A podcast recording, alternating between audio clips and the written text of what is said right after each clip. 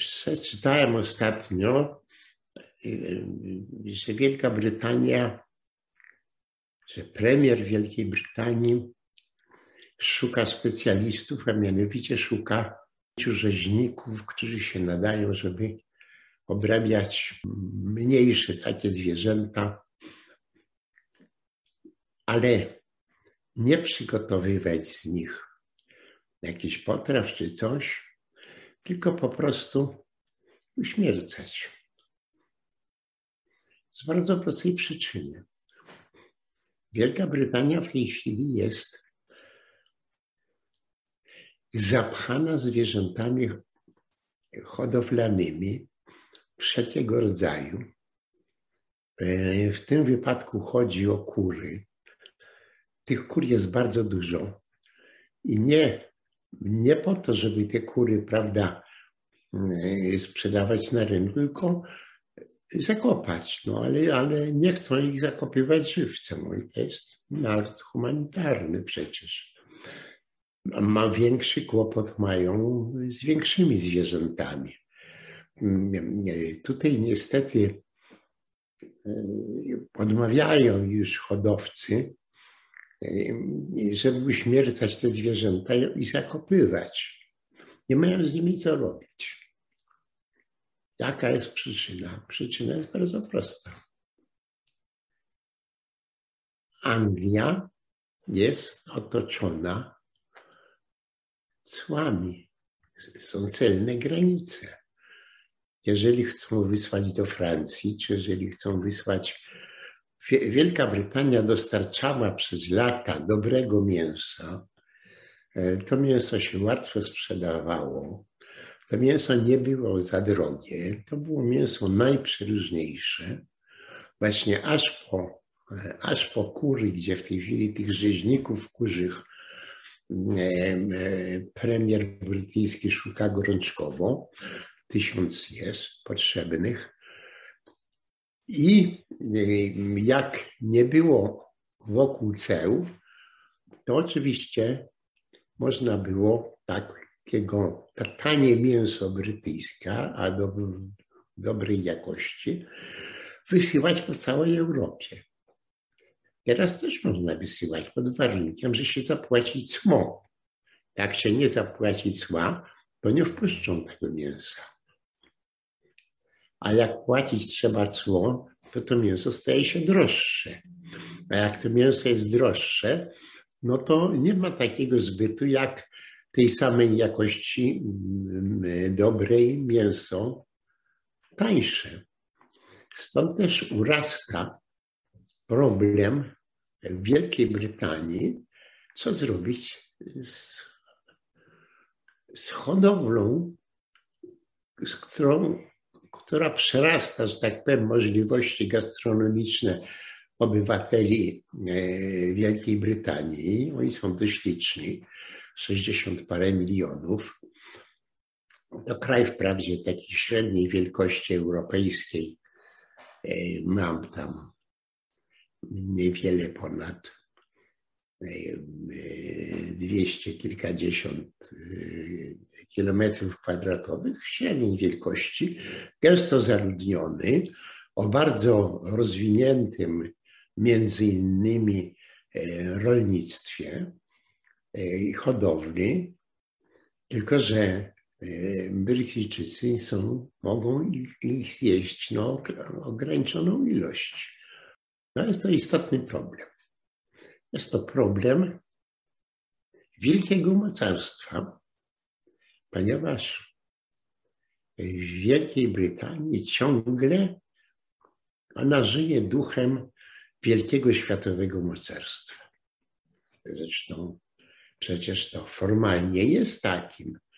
Jest stałym członkiem Rady Bezpieczeństwa razem ze Stanami Zjednoczonymi, Rosją, Chinami, prawda? No to jest mocarstwo tej rangi, co Chiny, Stany Zjednoczone, bo przecież wszystkie tam mają równy głos. No ale jest, jest w piątce tych wielkich mocarstw światowych. To, to, to przecież obowiązuje. No, oni muszą się zachowywać jak wielkie mocarstwo. I Co więcej, pamiętają, że właściwie oni cały czas byli wielkim mocarstwem, przynajmniej od pewnego czasu. I warto przypomnieć, jakie to było wielkie mocarstwo i dlaczego to mocarstwo się tak rozwijało, choć miało rozmaite trudności, ale na ogół inne trudności niż kraje mm, Europy kontynentalnej. Właściwie można powiedzieć, że jest to okres od końca, od końca XVII wieku, kiedy e, Wielka Brytania powoli dorastała do wielkiego mocarstwa i, i tym wielkim mocarstwem była. I dzisiaj, jak świadczy Rada Bezpieczeństwa Organizacji Narodów Zjednoczonych, jest też mocarstwem światowym.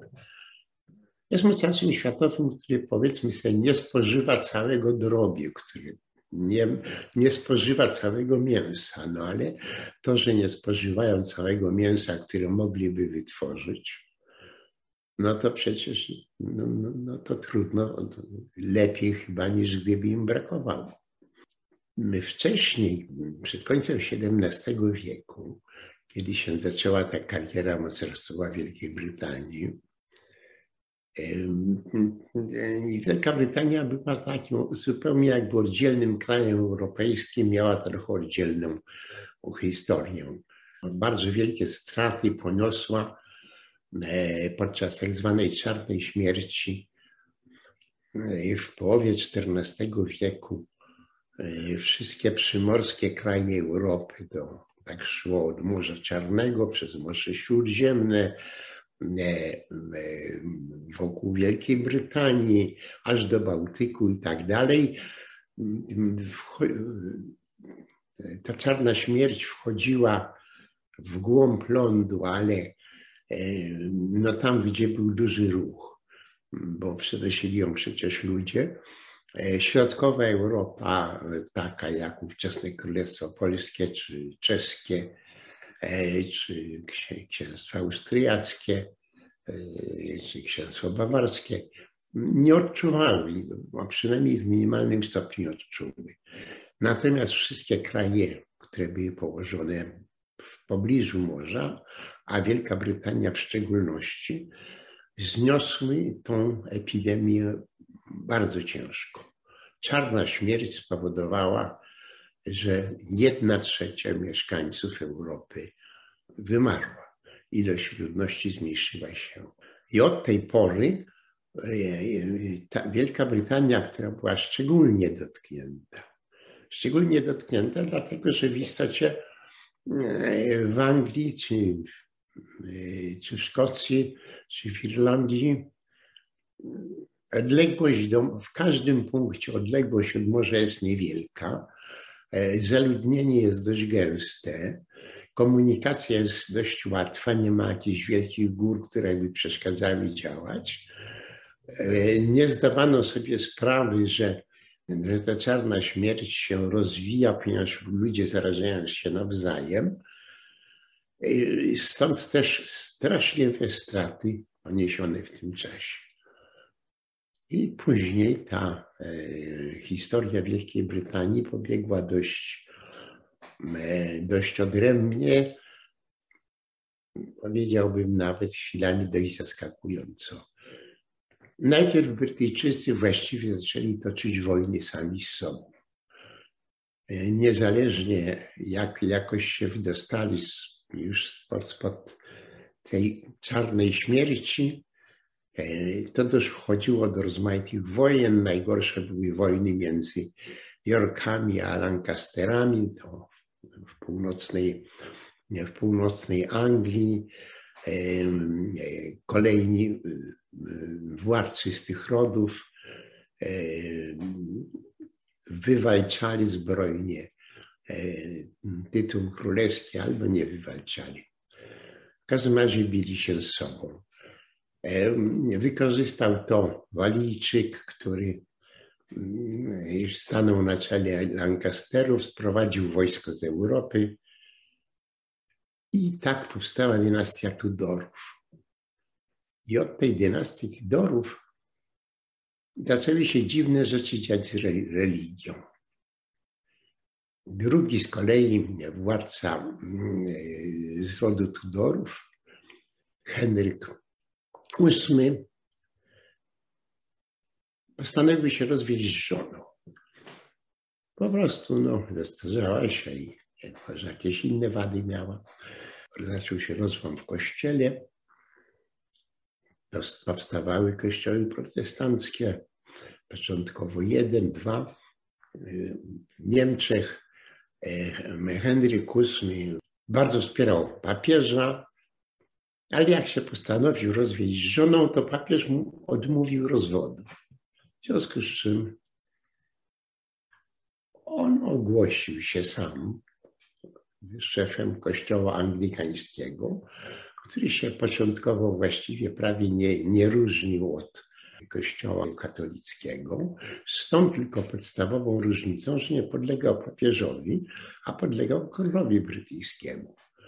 E, powoli następowały tam jakieś coraz większe różnice. One dziś są dość spore, w każdym razie początkowo nie były zbyt wielkie.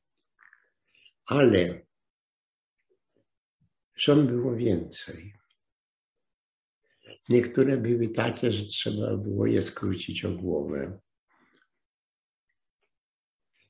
Biskupi każdego wyznania niezwykle radośnie przyjmowali takie wiadomości. Była taka dziwna historia. Henryk VIII prowadzał kościół anglikański. Jedna z jego żon, pierwsza zresztą, urodziła córkę Marię i inna zupełnie najmłodsza urodziła mu syna Edwarda i zgodnie z prawem salickim, to prawo salickie jest zupełnie inne. Prawo salickie sięga e, do okresu przed rokiem pierwszym jakichś starożytnych plemion germańskich, zbliżonych do Franków. E, różne wersje są tego prawa. Jedną z tych wersji przyjęła Anglia i prawo salickie tam wprowadza dziedziczenie dynastyczne tak, zarówno mężczyzn jak kobiet. To samo prawo salickie królom francuskim zabraniało, żeby kobiety były władcami. Kobiety mogły być kochankami i rządzić, ale nie mogły być, nie mogły być królami. Otóż ta jego, e, po jego śmierci jego najstarsza córka przywróciła katolicyzm. Jego młodsza córka przywróciła e, kościół anglikański.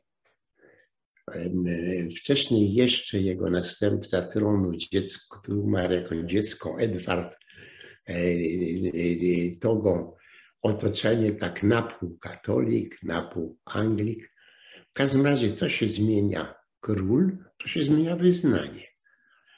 Po czym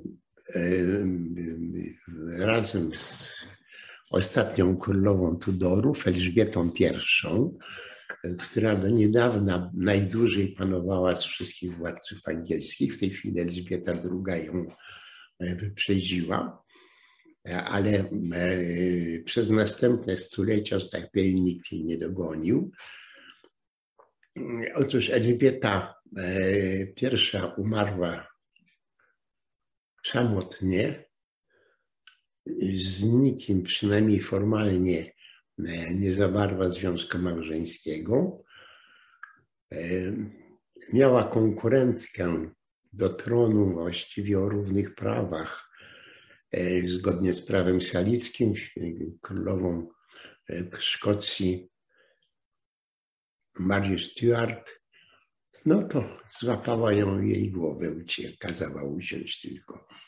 Zresztą tam też się w pewnym momencie zgodziła, bo przecież zrozumiała dlaczego. No przecież nie może być dwie, dwie osoby, które mają te same prawa do tronu.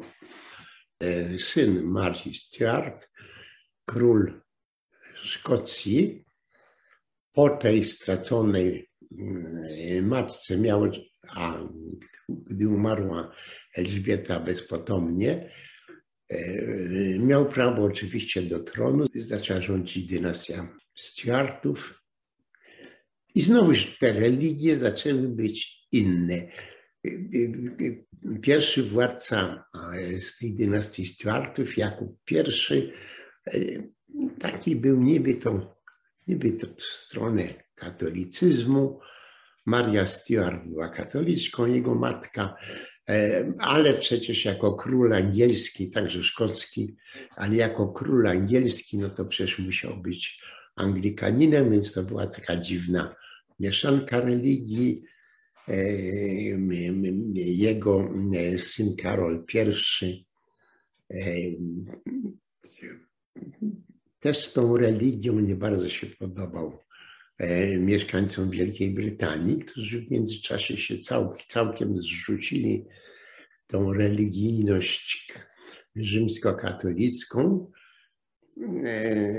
zwłaszcza biskupi anglikańscy bardzo bronili, że tak powiem, tej rodzimej religii. Jeszcze doszły jakieś inne historie, miał jakieś zapędy Karol dynastyczne. Ucięli mu głowę. Ucięli mu głowę. Anglia przez jakiś czas stała się republiką, powstała tam republika kierowana przez niejakiego Cromwella. Jak Cromwell umarł, to oni sobie nie to jego, jego ci pozostali współpracownicy nie bardzo sobie radzili. Ściągnęli z Europy syna Karola, Karola II i on został monarchą usiłował przywrócić monarchię absolutną, ale to mu nie wychodziło. I za jego panowania zdarzyła się bardzo ważna historia. Doprowadzono do stworzenia prawa pod tytułem Habeas Corpus Act, które stwierdzało, że bez sądu nie można nikogo aresztować. Wrócimy może do tego po tym za chwilę, ale w każdym razie pod koniec panowania tego króla pojawiła się tego rodzaju wielkie, z punktu widzenia nawet historii europejskiej, bardzo wielkie wydarzenie. W owym czasie zupełnie niedoceniane. I po jego, po jego śmierci tron przejął władca, który był katolikiem, Jakub II, przez pięć lat próbował rządzić Brytyjczykami, tylko że Brytyjczycy zwalczali katolików.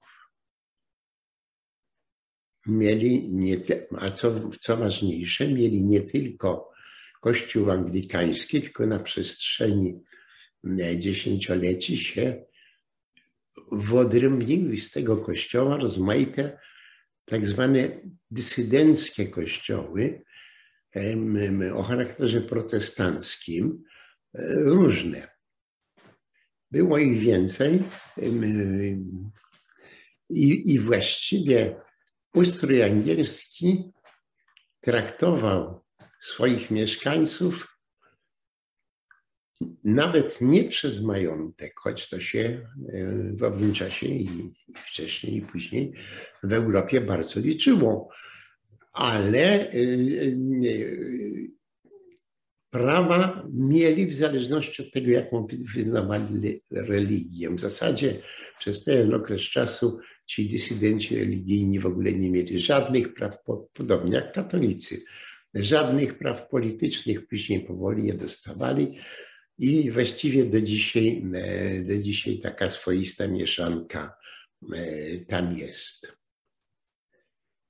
Po takich, e, po takich przygodach i po tym, że co najmniej przez dwa stulecia, przez XVI i XVII stulecie, później zresztą też, ale przez te dwa stulecia, zmiany religii były bardzo ważne, następowały i w zależności od wyznania ludzie albo mieli prawa, albo nie mieli praw i tak dalej. Właśnie ten bill, ta ustawa habeas corpus usiłowała to przełamać E, oddając w ręce sądów, wcześniej bardzo często po prostu dawali kary śmierci za niewłaściwą religię, co zresztą najczęściej spotykało e, katolickich e, księży, którzy tam przyjeżdżali nawracać ten lud. I jakby się, ale wydawało się by, że Wielka Brytania zajęta sobą, zajęta walkami wewnętrznymi, y, zajęta przede wszystkim sporami religijnymi, nie jest w stanie osiągnąć jakiejś wysokiej pozycji w Europie, choć bardzo chciała. Ale to się okazało nieprawdą, ponieważ od końca XVIII wieku zaczęła gwałtownie rosnąć potęga brytyjska. O tym za chwilę koniec wieku XVII to są Stuarci. Oni oczywiście są możną e, dynastią, ale nie taką jak francuska. Prawda? To oni, oni są, e, jak na Wielką Brytanię, to to są silni, silni i potężni władcy. E, jest to kraj gęsto dość zaludniony, który wyrósł z tej czarnej śmierci, e, który się jakoś rozwinął, rozwija się trochę inaczej niż Europa, ale mm, zajęty jest głównie sam sobą.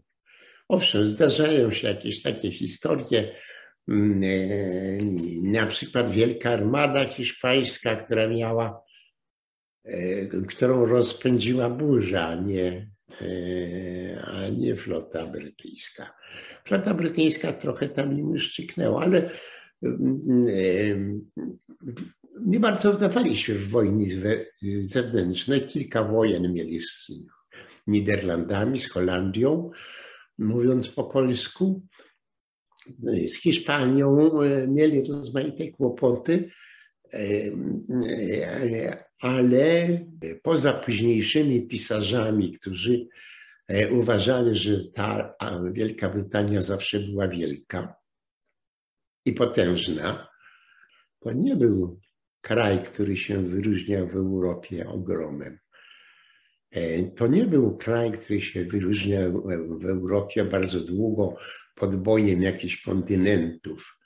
E, to był kraj, który mógł, który nie, nie był w stanie budować wielkich flot wojennych i tylko E, płacił e, korsarzom, płacił e, rozbójnikom morskim, którzy prawda, napadali na jakieś inne statki i łupem się dzielili, chociażby z taką wybitną królową jak Elżbieta I. Także ta Wielka Brytania, ona w wolnym czasie w Europie się nie liczyła specjalnie. Liczyła się u Francuzów, ponieważ E, dość często prowadzili z sobą wojny. Różniła się u Hiszpanów, e, kiedy zaczęła wychodzić na oceany i napadała na e, statki. Bez żadnej wojny, bez niczego. Ci, ci rozbójnicy, ci korsarze brytyjscy napadali na jakieś statki i tak dalej, ale dalej w Europie nie. Natomiast e, w końcu XVIII wieku zaczął się ten wielki skok mocarstwowy Wielkiej Brytanii i to nie taki skok, który e, historycy kochający własną ojczyznę e, starają się powiększyć, tylko rzeczywisty wielki skok. Ale ten wielki skok e, potęgi brytyjskiej, zwłaszcza potęgi ekonomicznej, poprzedzony był innym zupełnie procesem, e, który rzeczywiście był procesem wyjątkowym w Europie. A mianowicie takim procesem, że w Wielkiej Brytanii narodziła się, czy też odrodziła się po okresie starożytności idea państwa demokratycznego. To znaczy państwa, które pojęcie tej demokracji było oczywiście pojęciem bardzo różnym, e, mniej czy bardziej rozwiniętym. W owym czasie nie było to specjalnie rozwinięte. Natomiast na czym to polegało? Państwa ówczesne były w istocie własnością władców. W okresie średniowiecznym państwa europejskie, podobnie jak na przykład dzisiaj Chiny, Chiny są państwem kilku władców, którzy po kolei nimi rządzą i pilnują, żeby tam był system komunistyczny, a sami pławią się, że tak powiem, w robionych majątkach. To będziemy o tych Chinach chyba Chyba będzie, będzie warto kiedyś porozmawiać. Otóż wszystkie te monarchie były monarchiami, gdzie król był właścicielem. On oczywiście mógł być królem łagodnym, mógł nie rządzić, tylko za niego rządzili jego jacyś e, pomagierzy. To wszystko było prawda, możliwe. E, natomiast nikt nie podważał samej rangi władcy, zresztą z Bożej łaski. Każdy król był królem z Bożej łaski. Dzisiaj to inaczej możemy rozumieć, ale w średniowieczu to tą Bożą łaskę rozumiano dosłownie. Pan Bóg go wybrał, Pan Bóg go mianował. Nasza ziemia, nasz lud jest jego własnością, bo on jest naszym królem z Bożej łaski spłynęła na niego Boża łaska i jest dlatego naszym królem. To jest przecież tak, tak bardzo długo się e, działo w średniowieczu. Nawiasem mówiąc, e, ten tytuł z Bożej łaski e, na ogół przez monarchię jest stosowany do dzisiaj. Jeden z nieudolnych królów brytyjskich Jan bez ziemi, tak go nazywali, że w, przez pewnym okresie czasu tej ziemi nie miał. Był młodszym bratem bardzo takiego głośnego, e, głośnego monarchy, ale jakiś się dorwał do władzy, próbował rządzić i robił to w sposób bardzo nieudolny. Był to okres wojen krzyżowych rycerstwo brytyjskie, rycerstwo to znaczy szlachta, rycerstwo to znaczy klasa, grupa panująca. To są ci, którzy mają wszystkie prawa, boskie i ludzkie. To rycerstwo mu się zbuntowało i zmusiło go, że on nadał im prawa, bezpośrednie e, prawa do współrządzenia państwem, E, miał zasięgać ich rady, e, dopanowaniem nad innymi ludźmi itd., tak itd. Tak I teraz oczywiście z punktu widzenia ówczesnych czasów była to demokracja niemalże wystarczająca, ponieważ król przestawał być władcą absolutnie z Bożej łaski, co czyni to, co mu Bóg kazał. Jeżeli nam, nie może to nam się nie podobać, bo to mu przecież Bóg kazał, prawda? On jest niemalże wysłannikiem Boga, e, Boga na ziemi. I tutaj nagle jest inny, inny czynnik. Jeden czynnik z góry, król Bożej łaski, ale drugi czynnik z dołu, rycerstwo. My, rycerze, nie pojedziemy na najbliższą, na najbliższą krucjatę, nie damy wsparcia królowi, by nam się ten głupi król nie podoba. To jest od dołu.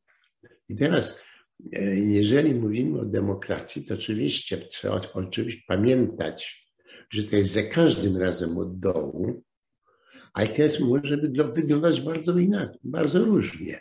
Inaczej wyglądało w starożytnej Grecji, a inaczej wyglądało w starożytnej Rzymie, a inaczej wyglądało w czasach Jana e, bez ziemi w Wielkiej Brytanii, inaczej e, wygląda dzisiaj. Dzisiaj e, demokracja oparta jest o trójpodział władz. Jeśli, jeśli jest, nie, nie ma poszanowania trójpodziału władz, to się takiego, taki kraj nie uznaje za demokratyczny, tylko za kraj arbitralnie rządzący przez jedną władzę. Tutaj mamy dziś, dzisiejsza demokracja mówi o tym, że są trzy kolejne władze, które wspólnie działając i współpracując, ale ograniczając, o każda z tych władzy ogranicza w jakiś sposób dwie pozostałe, żadna nie podlega innej, one są wszystkie samodzielne i na tym buduje się państwo demokratyczne. Ale to jest XXI wiek, no to się oczywiście znacznie wcześniej zaczęło, ale e, dzisiaj tak to wygląda. Natomiast w czasach, e, natomiast w czasach Jana bez ziemi nikomu to, nikomu takie, takie rozumowanie nie wpadało do głowy. Rycerze uważali, że jak oni jadą na krucjatę, to król powinien jednak pomóc im i dać im trochę pieniędzy, żeby się uzbroili i tak dalej, a potem jak będą łupy zdobywali, no to owszem oddadzą, ale część tylko królowie, a resztę łupów sobie zostawią. Chcieli uzyskać jakąś własną samodzielność. Władza od dołu, czy władza od góry chce uzyskać jakąś samodzielność droga, e, e, wszystko to było związane z krucjatami. I teraz, jak, Brytyjczy, jak Brytyjczycy szli na krucjatę? Jak ludy, jak rycerstwo zachodnie szło na krucjatę? Szło piechotą, szło konno, szło przez Europę. Szło tak jak z Anglii, statkami gdzieś na wybrzeże francuskie czy na wybrzeże niderlandzkie, przez Niemcy, przez południowe Niemcy, tak wzdłuż Dunaju, bo to było bardzo, bardzo wygodna droga, przez Węgry do Konstantynopola. Tam się przeprawiali na, do, na azjatycki brzeg, szli do, do późniejszej Palestyny, choć nie zawsze, bo e, raz się zdarzyło, że zostali e, w tymże Konstantynopolu i przegonili, że tak powiem, miejscowego cesarza i na jakiś okres czasu państwo bizantyjskie z siedzibą główną w Konstantynopolu przestało istnieć ale ta droga, to nie była droga przypadkowa, szli cały czas tą drogą. W pewnym momencie na, na tej, tej drodze robili odpoczynki, duże odpoczynki, bo przecież podróż była e, piechotą konną, ale to bardzo, bardzo ciężka.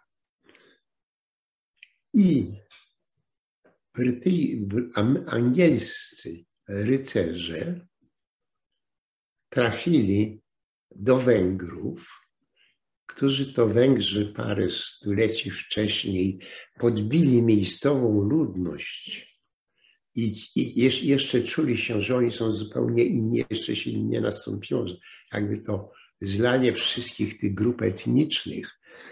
Były rozmaite grupy etniczne, które były traktowane jako grupy służebne albo niewolnicze, E, a e, rządziła tym wszystkim szlachta, to znaczy Węgrzy.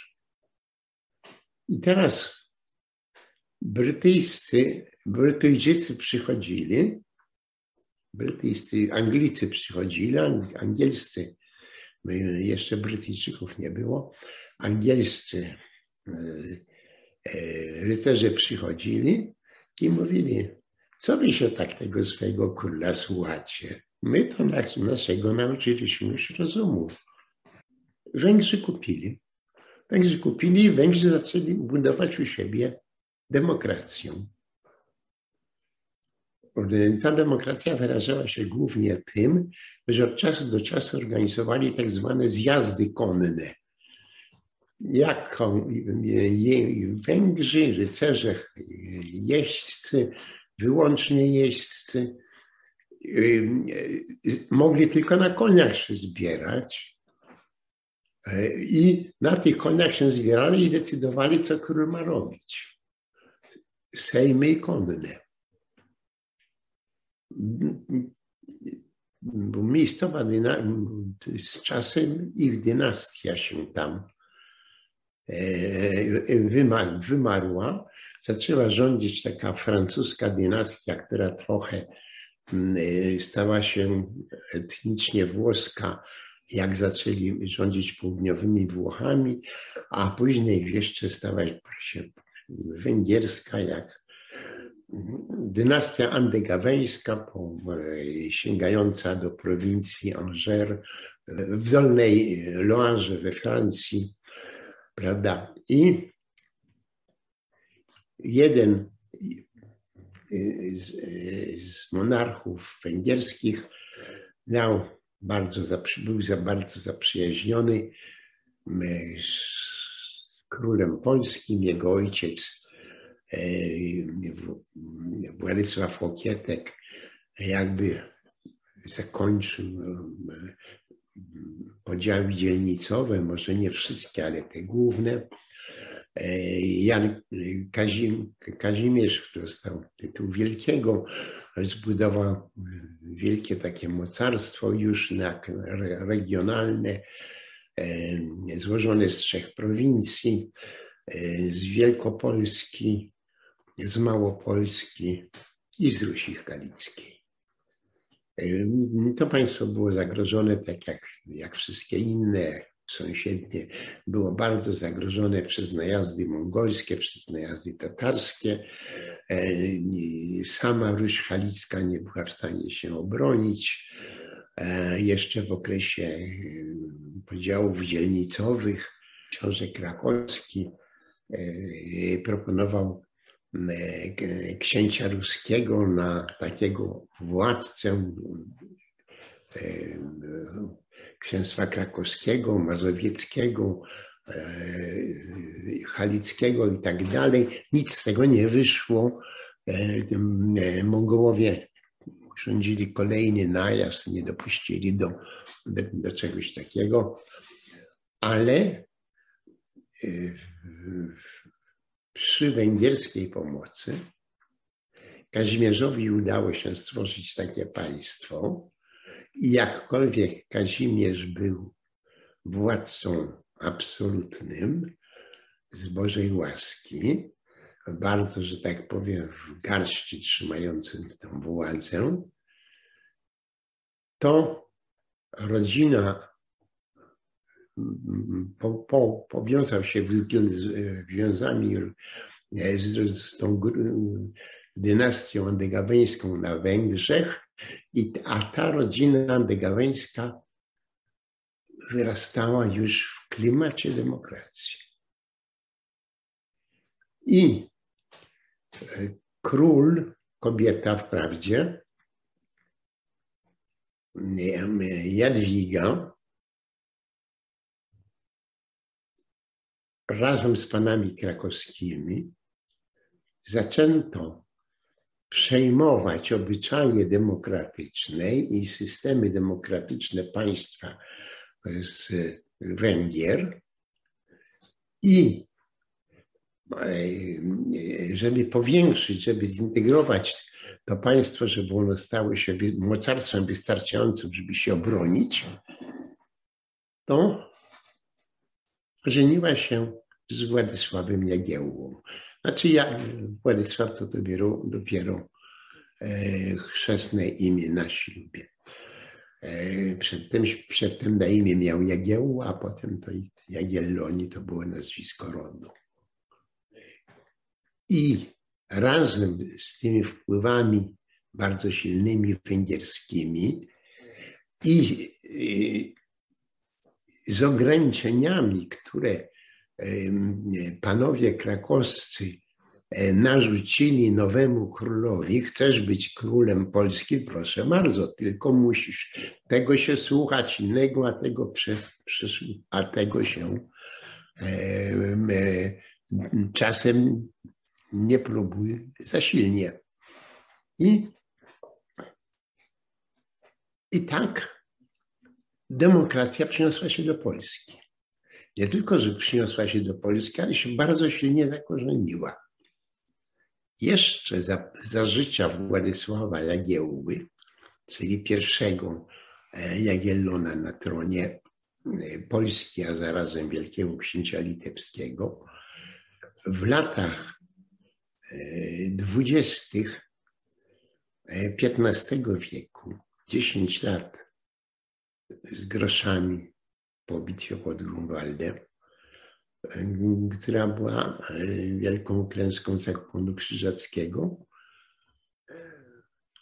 aby być szanowany przez poddanych od czasu do czasu król Władysław Jagiełło nadawał mi rozmaite przywileje. I w latach dwudziestych w dwóch, w dwóch kolejnych odrębnych przywilejach dostali pra prawo bardzo proste.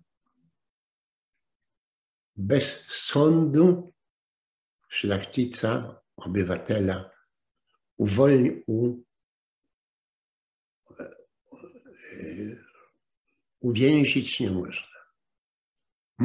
Musi dopiero orzec to sąd, niezależny sąd. I teraz, jeżeli mówiąc o Anglii, doszliśmy do habeas corpus act, nie można aresztować ludzi bez, bez sądu, nie można więzić ludzi bez sądu.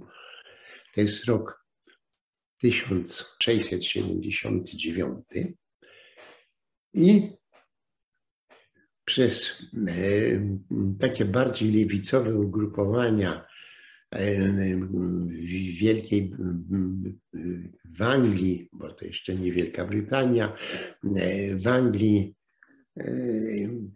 skłoniły króla, który niezbyt chętnie wydał ten, ten habeas corpus act, ale było to a w Polsce było to w latach 1420. To jest droga, którą Europa idzie do demokracji. Jedna droga to jest droga przez Anglię. Wkrótce po rządach Jana bez ziemi powstał parlament brytyjski, czyli stały organ E, który miał pełnić władzę. Wprawdzie bardzo długo e, był całkowicie podporządkowany królowi, e, ale faktycznie podporządkowany królowi, ponieważ formalnie był, formalnie był niezależny, ale czy, czy w okresie Tudorów, czy w okresie Stuartów, to oczywiście król rządził. Rewolucja, która doprowadziła do stracenia e, króla e, Karola I Stuarta, prowadzona przez Cromwella, wprowadziła właśnie rządy parlamentu. Na krótki względnie okres, około 20 lat, Wielka Brytania miała instytucję demokratyczną pod tytułem parlament od XIII wieku, tylko że on bardzo często i bardzo długo podlegał królowi.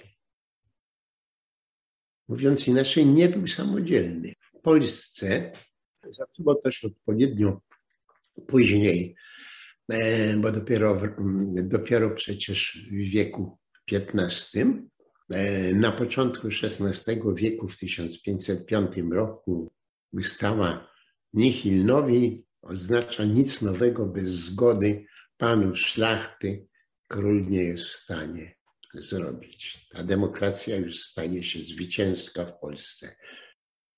Pokazuje te dwie drogi, jak one idą. Natomiast e, poza Anglią i rozwojem demokracji parlamentarnej w Anglii, e, to dochodziło także do tworzenia czasowych organizmów politycznych o charakterze demokratycznym, gdy miasta włoskie zdobywały samodzielność od władców. Te Włochy w większej części były część, należały do świętego Cesarstwa Rzymskiego Narodu Niemieckiego. E, to słowo narodu niemieckiego to się dopiero pojawiło e, w XIV-XV wieku. Wcześniej to tylko było święte Cesarstwo Rzymskie. E, które obejmowało także Niemcy, ale obejmowało e, Lotaryngię na przykład, obejmowało e, obecną Holandię, czy obecną Szwajcarię i oczywiście obejmowała większą część obecnych Włoch. Także to państwo było jakby pierwą początkiem późniejszego państwa niemieckiego, tylko że państwo, ono ten niemiecki charakter przybrało stosunkowo późno. E, nie, nie można e, po prostu powiedzieć, że e, w X wieku istniało państwo niemieckie.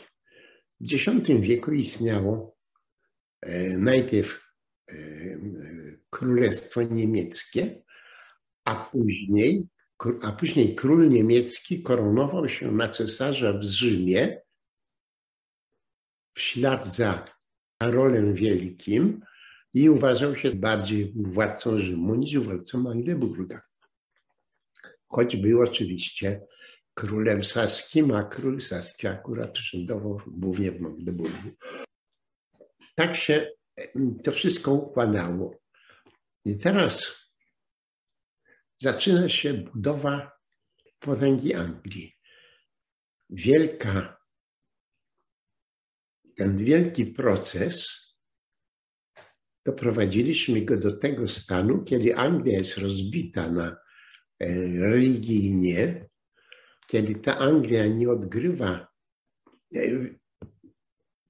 większej roli politycznej, odgrywa raczej tylko pojedynczą taką wspomagającą rolę e, e, w jakichś wielkich konfliktach, które w końcu XVII wieku, głównie z inicjatywy Ludwika XIV francuskiego, które szarpały Europę, w tym czasie, ale nie jest, nie jest to jakaś wielka, nie jest to jakaś wielka potęga. Ostatni męski król Wielkiej Brytanii, Jakub II Stuart, o którym mówiliśmy, próbuje rządzić despotycznie, próbuje w jakiś sposób przywracać katolicyzm, e, źle traktuje kościół anglikański, a kościoły katoliczne jeszcze bardziej. I wtedy dochodzi w, Ang do, dochodzi w Anglii do chwalebnej rewolucji chwalebnej rewolucji, dlatego że ani kropla krwi podczas tej rewolucji nie została, prze, prze, nie została przelana. Brytyjczycy wybierają sobie nowego króla, zresztą męża siostry Jakuba, ale bardziej, że tak powiem, związana była z mężem niż z bratem. Jakub ucieka po prostu do Francji, w ogóle się, w ogóle się nie broni. I mówiliśmy o tych wszystkich państwach demokratycznych. E, Holandia też ma taki pół, pół, ustrój półdemokratyczny, ponieważ wyzwalając się spod władztwa hiszpańskiego, bardzo silnej monarchii absolutnej, E, wyzwalając się spod tego mocarstwa, e, jakby przyjęła, że jej władcy Albo to były okresy, kiedy ona była monarchią, a więc król, albo były to okresy, kiedy nie była monarchią. E, wtedy to był taki bardzo wysoki urzędnik pod tytułem Stadthalter i e, e, było to takie półdemokratyczne państwo. I ten szef tego państwa półdemokratycznego, żonaty z panną Stuart, e, Marią Stuart, został królem brytyjskim. I tutaj mamy dwa, łączą się dwa procesy. Jeden proces to jest proces budowy państwa demokratycznego. A drugi proces budowy mocarstwa europejskiego, a później światowego. Anglicy jakoś jakby ocknęli, jakby zapomnieli o wojnach, jakby zapomnieli o wojnach religijnych i zaczęli tworzyć państwo, które dostało ustawodawstwo, swego rodzaju ustawodawstwo, mm, przywileje królewskie, ustawy królewskie, które nadawały współrządzenie parlamentowi brytyjskiemu. Jeżeli ten parlament brytyjski w czasach, w czasach Cromwella i, i tej, tej krótkotrwałej republiki angielskiej, prawda, w połowie XVII wieku, to poza tym, tym fragmentem, to ta demokracja przez władców była źle traktowana, to tutaj nagle pojawił się władca, który zaczyna tą demokrację traktować dobrze i zaczyna ją rozwijać. Ona jest oczywiście bardzo ograniczona. Ilość ludzi, którzy dostają pełne prawa obywatelskie, to jest mniej więcej półtora do dwóch i pół społeczeństwa. To są najwyżsi, najbogatsi arystokraci. Oni tworzą Izbę Lordów. Ta Izba Lordów w poważnej mierze początkowo, e, początkowo rządząca. E, w czasach, o których mówimy, parlament, ta część parlamentu, która jest wybierana, dostaje pełne kompetencje i przynajmniej w czasach rządów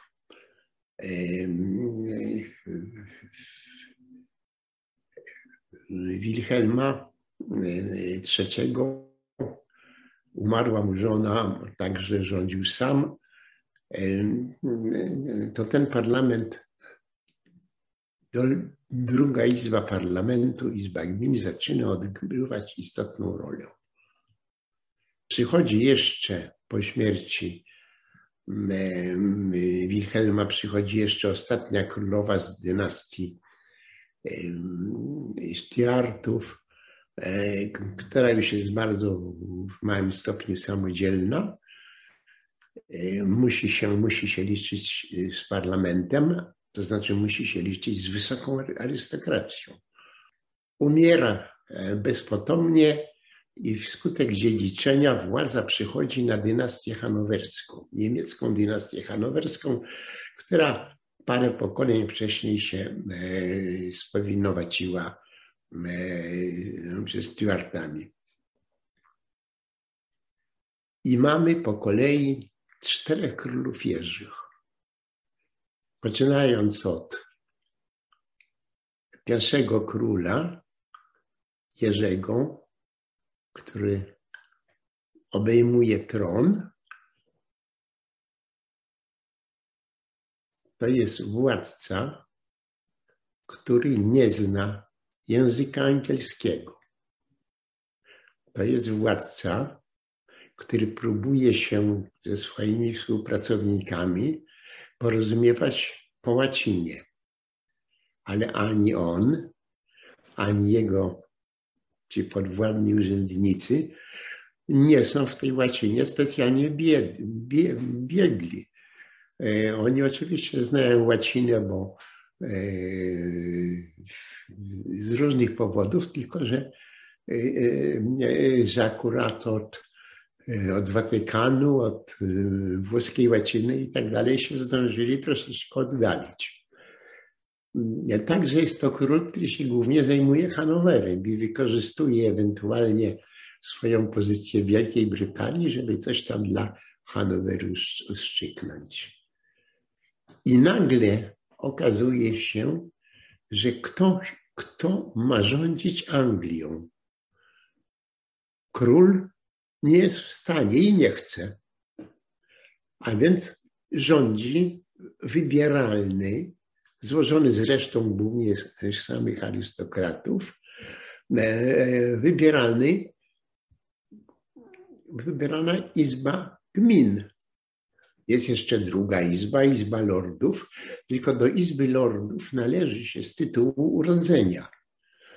I teraz nie każdy, który się urodził, jest zainteresowany polityką.